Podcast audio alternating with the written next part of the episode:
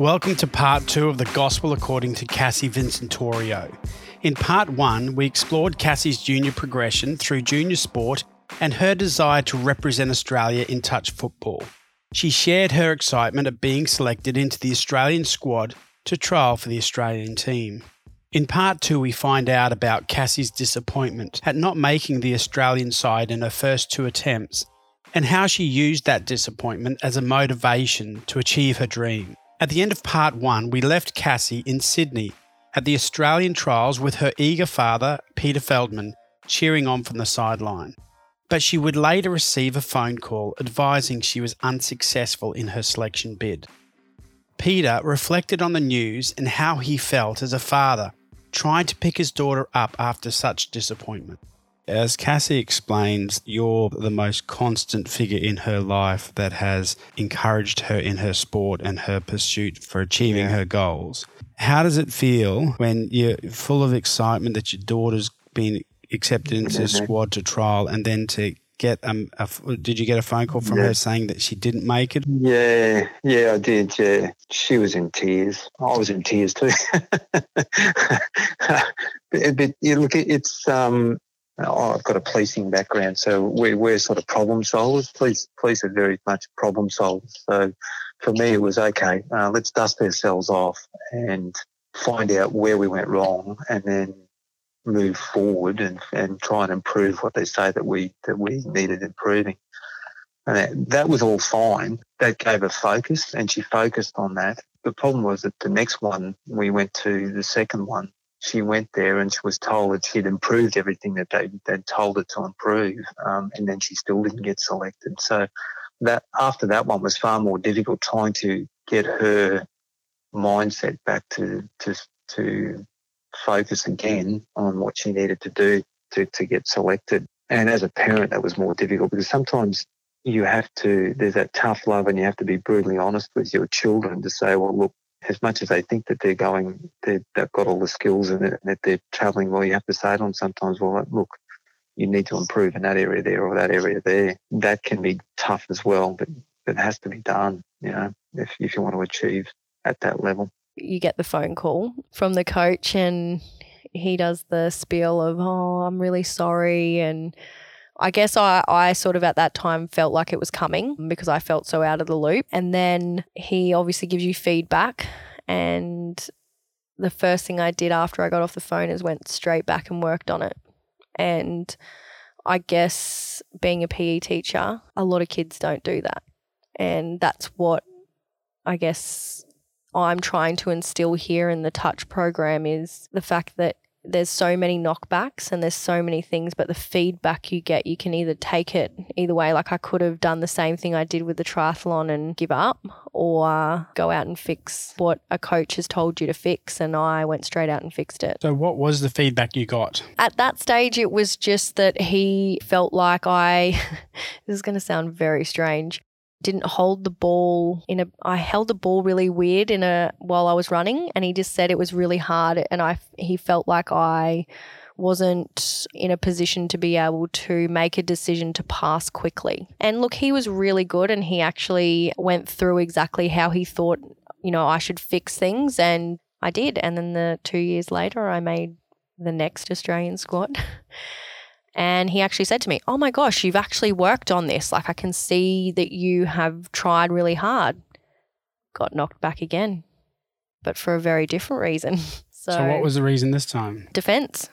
Just said, I just don't think that on the line that you're going to get there. And I was like, okay, what does that mean? And he's like, I think you just you need to work on your speed. Peter has a wealth of experience in touch football. I wanted to drill down a bit on why he thought Cassie didn't get selected for the Australian squad, particularly in the second non selection.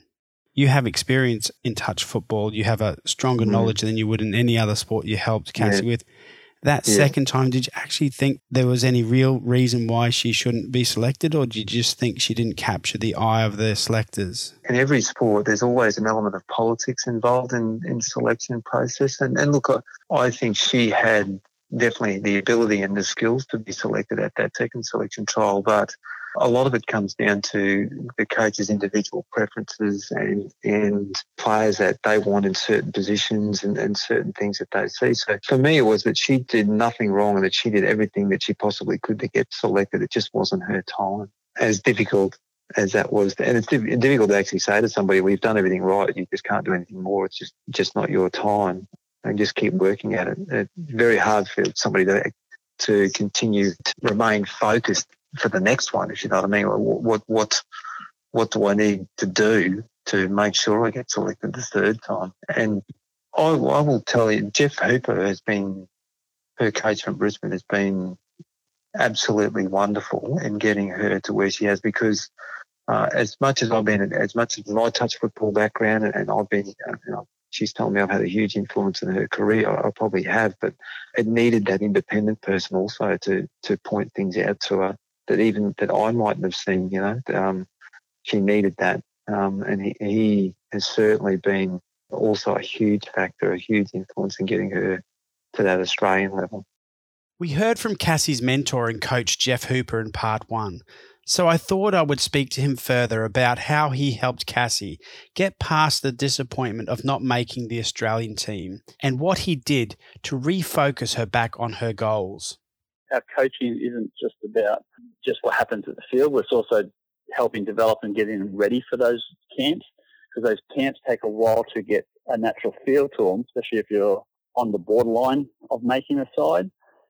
So progressing Cassie through basically changing her role of how she used to play and taking on a new role um, within a team that's more suited to her achieving those higher level things. Talking about that role, and I'm by no means am I a touch football coach or any have any sort of uh, knowledge in the area, but I did watch the games where she participated in the World Cup, and it was clear that when she came onto the field, the speed from the ruck was so much faster. Is that something that you worked with her on? Yeah, well, that's her role change. So that was a big conversation back in 2016. I think we had that.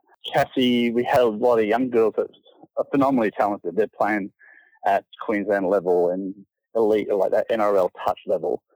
They came through our side basically because Cassie found them into our side at 16, 17, and Cassie had to go from being the dominant player to more of a working role for those players.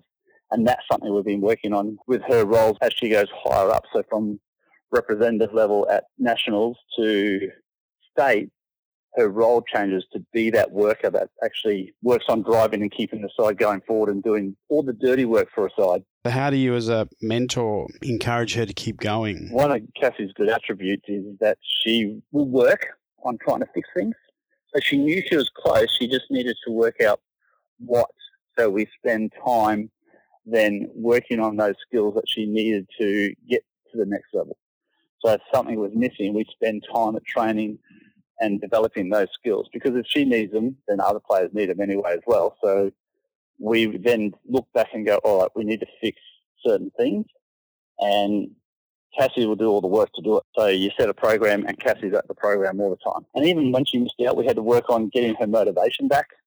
So she actually went into a lull or just didn't feel that she was ever going to make it and why was she was doing it. So that was actually a hard period.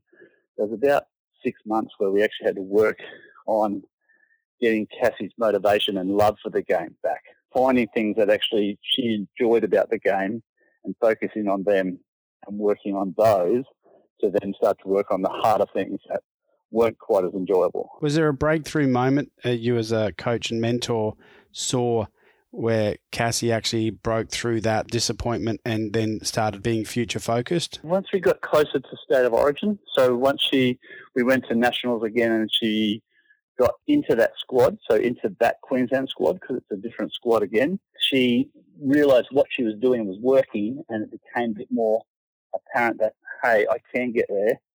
And then the motivation came back. It's always hard because as a, as an athlete, it is hard. Training does get hard all the time. But that was the real one when she worked out that she could make that Queensland side with some very, very good players in the history of women's open in Queensland. She could hold her own and make that side. That was more of the breakthrough for her to go, I can actually do it. This is actually working. And yep, I got it. The work was starting to pay off. Cassie reflects on her experience at finally making the Australian team. Again, went and worked on it and made the third Australian squad.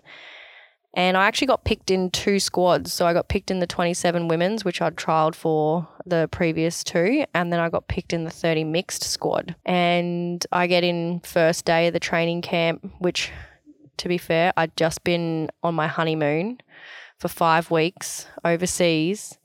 And I got back, and then following weekend was training camp. And I was like, oh my gosh, I'm so underprepared.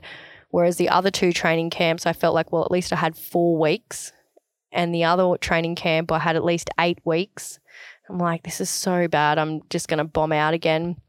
And I went, oh, I got nothing to lose. Why not just give it a crack? Got there and they went, we're not going to, no, you're not trialing for the 27s. And I was like, what? I just, but I got a letter for both. And they're like, yeah, the mixed coach wants you to be over there. And I'm like, oh my gosh, I haven't played mixed in four years, which I'd previously played. I then started to get back into that negative mindset of, oh my gosh, this is not a good, this is not going to happen.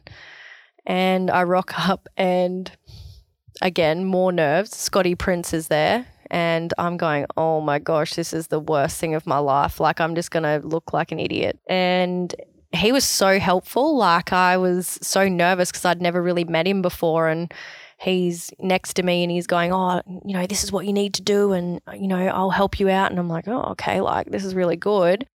I ended up being flitted between both teams for a couple of sessions because the 27s coach was like, No, I want to have a look at her. And so there was arguments going on. And I'm like, Okay, this is awkward. Let me interject here for a moment to clear up two things.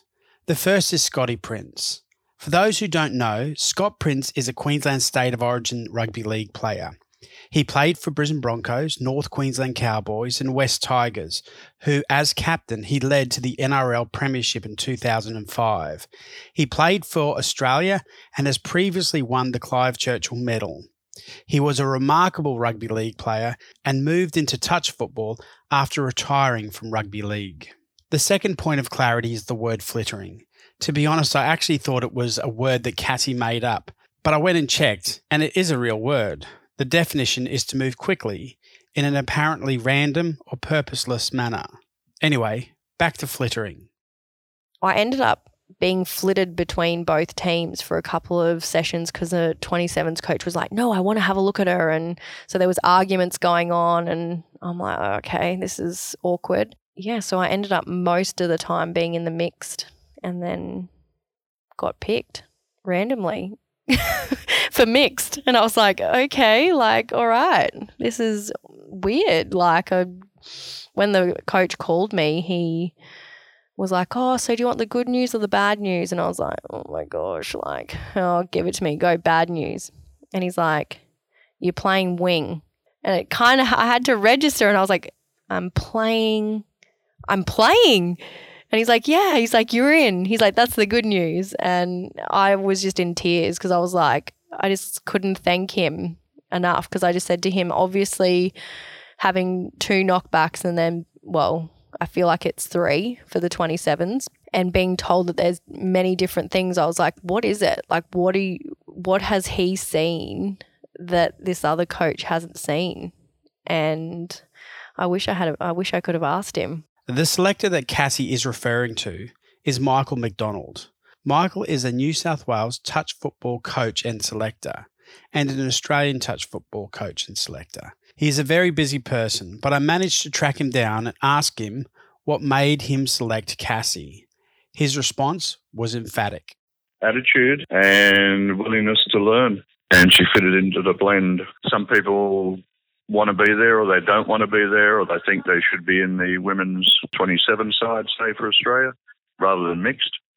Some people see it's uh, mixed as a bit of a downfall, but she didn't come across as that attitude. Once I'd spoken to her a few times, she knew she had to put her head down and compete to make the side, as we had about 10 girls trying for seven spots. But overall, I was quite content and pleased with Cassandra's attitude the way she fitted into the side, the way she wanted to learn what mix was all about. She's come into a side that's been the last two World Cups, gone against quality New Zealand teams and absolutely pulverised them.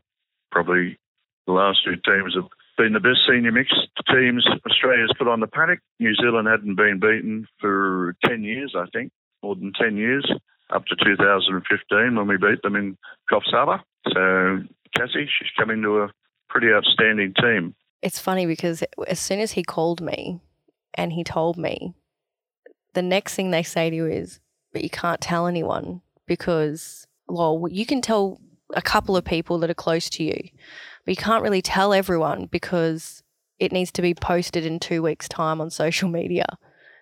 And I'm going, okay, who can I tell that's like not going to tell everyone? Obviously, my parents and my husband. And I'm in tears on the phone going, I can't believe this is happening. And obviously, dad in his proud moment because he's he knows how hard I've worked and he's been out there training with me and he's he's crying and Who's the first person you call? him So you call your dad? Mhm. even though I live with my husband I didn't even go and run and tell him I just went straight to my phone I'm And- sure if you've barely been married for long. yes so you go to your dad. yeah Please explain that phone call. I just I said to him I just received a phone call from the Australian coach mixed coach. And he his obviously his reaction was the same as one oh mixed. And I was like yeah. And he's like oh okay. He's like what did he say? And I was like oh he had some feedback. He wanted to tell me the bad news first because I said obviously I want to hear the bad news. And then obviously because I said that he was like oh no there's another one she's missed out on. And I said oh the bad news was that I'm playing wing. And he went silent. And then I said so I'm in.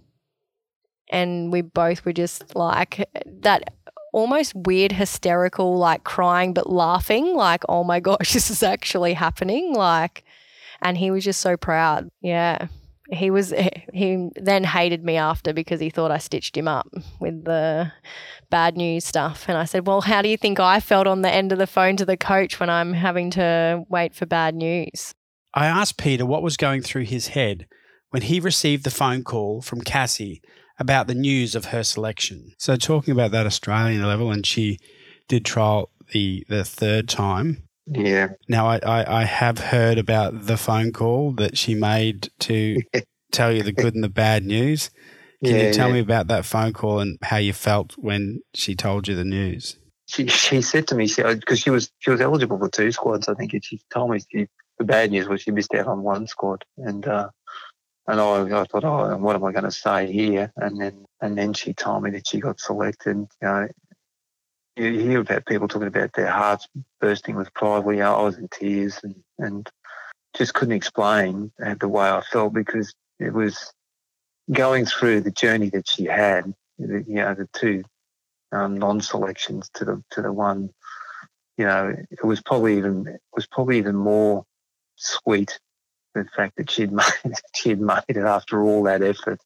Um, I don't know what I would have done if she hadn't got selected because, I'm not sure I'm not sure how we were going to pick her up pick her up. And there was certainly that there was certainly that uh, that fear that oh my god she said she hasn't got selected again when that call was made. And it was it was it was a feeling of of relief, but also huge pride too. She she was in tears. I was in tears, you know, and, and uh, the one thing about it, you know, we, we went over to Malaysia to watch her, and the, and the one thing I said to her is that, that that's something that no, that people can never ever take away from her. She's now an Australian representative, and she'll always be an Australian representative. Um, that can't be taken away from her, um, and, and she deserved that.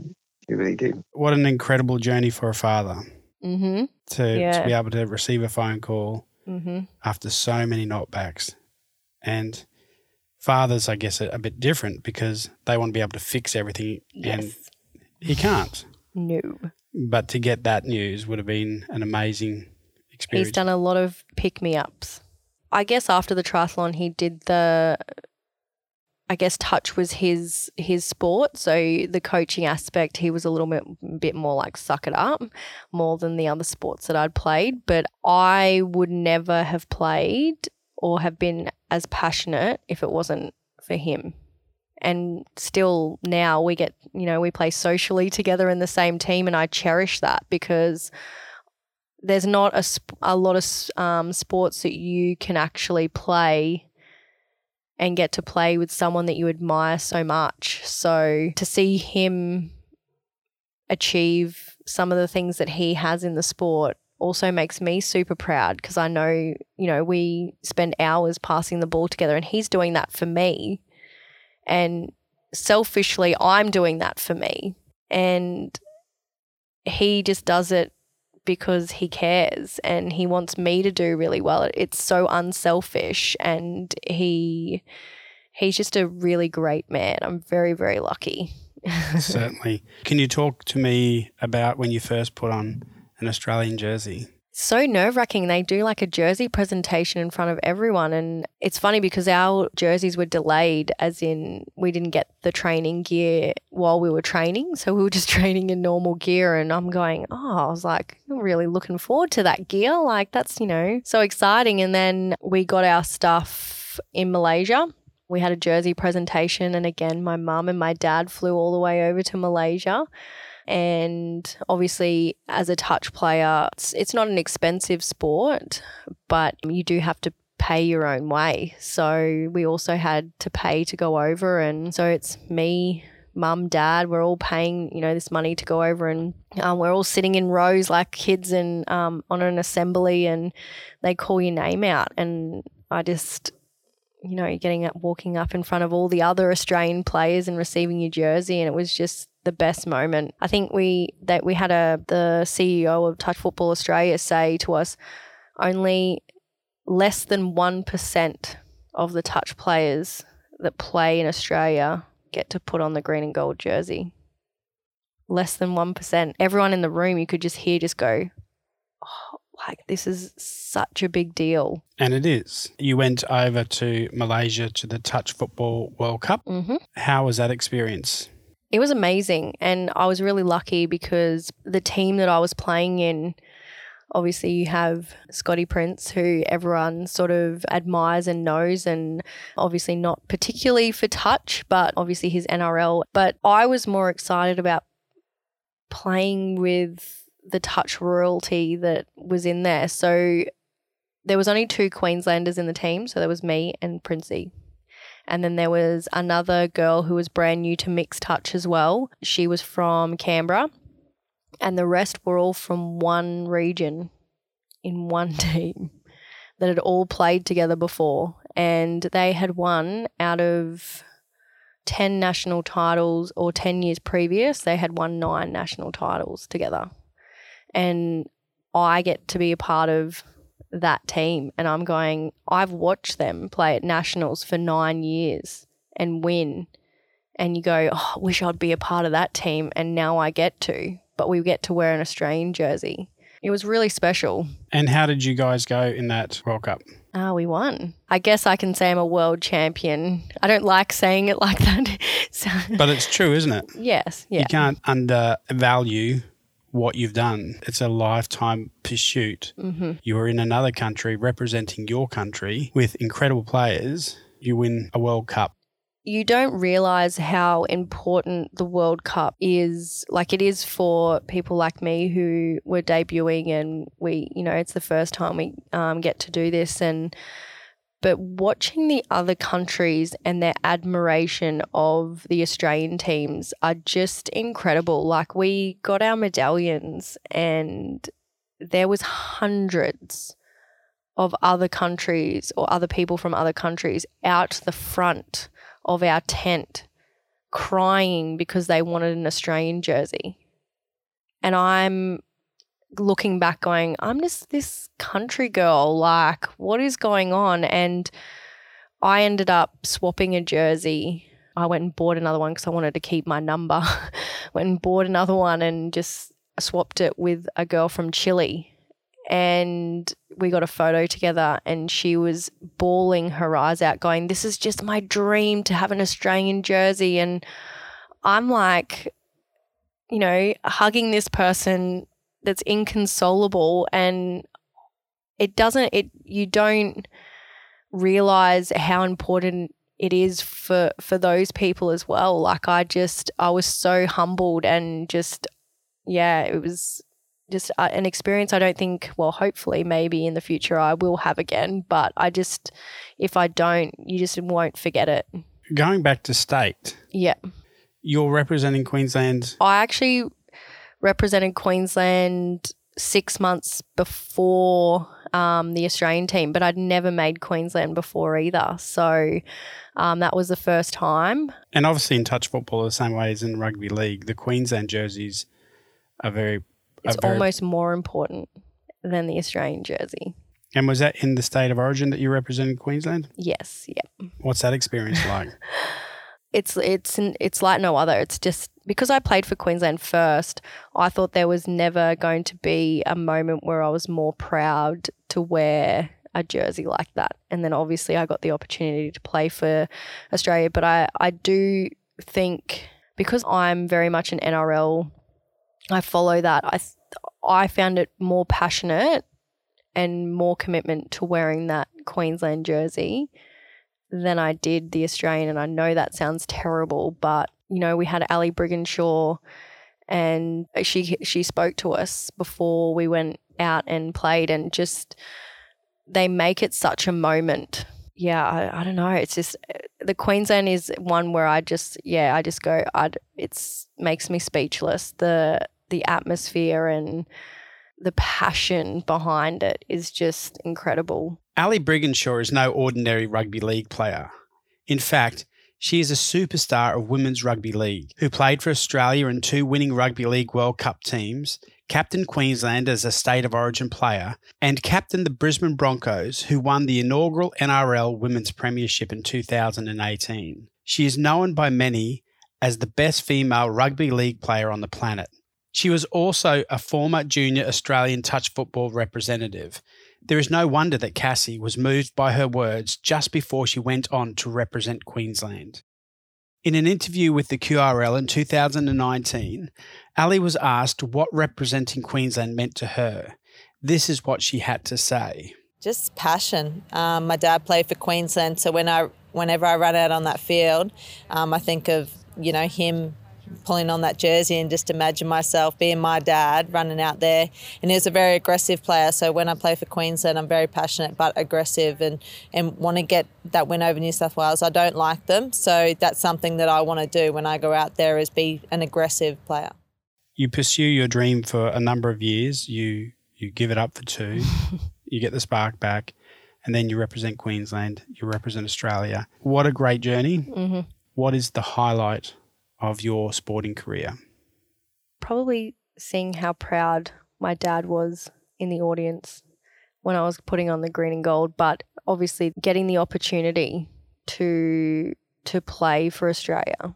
Like I said, only you know, less than 1% of people get to do that in that particular sport and and creating friends along the way. Like I've made, you know, amazing friends and I'm really lucky that I didn't give up on on touch and that I had people behind me to to push me because I wouldn't be where I am without those people and that support system. As a teacher now and you teach physical education, what what advice would you give a young player who's trying to chase their dreams? It's so simple but and everyone says this, but just don't give up. If it's something that you really want to do, you, you do need to work hard. And I think that's one of the lessons that I'm trying to teach the kids here is that resilience. But if someone tells you you're not good enough, then you need to prove them wrong. Can I say thank you? Yeah, no, my pleasure.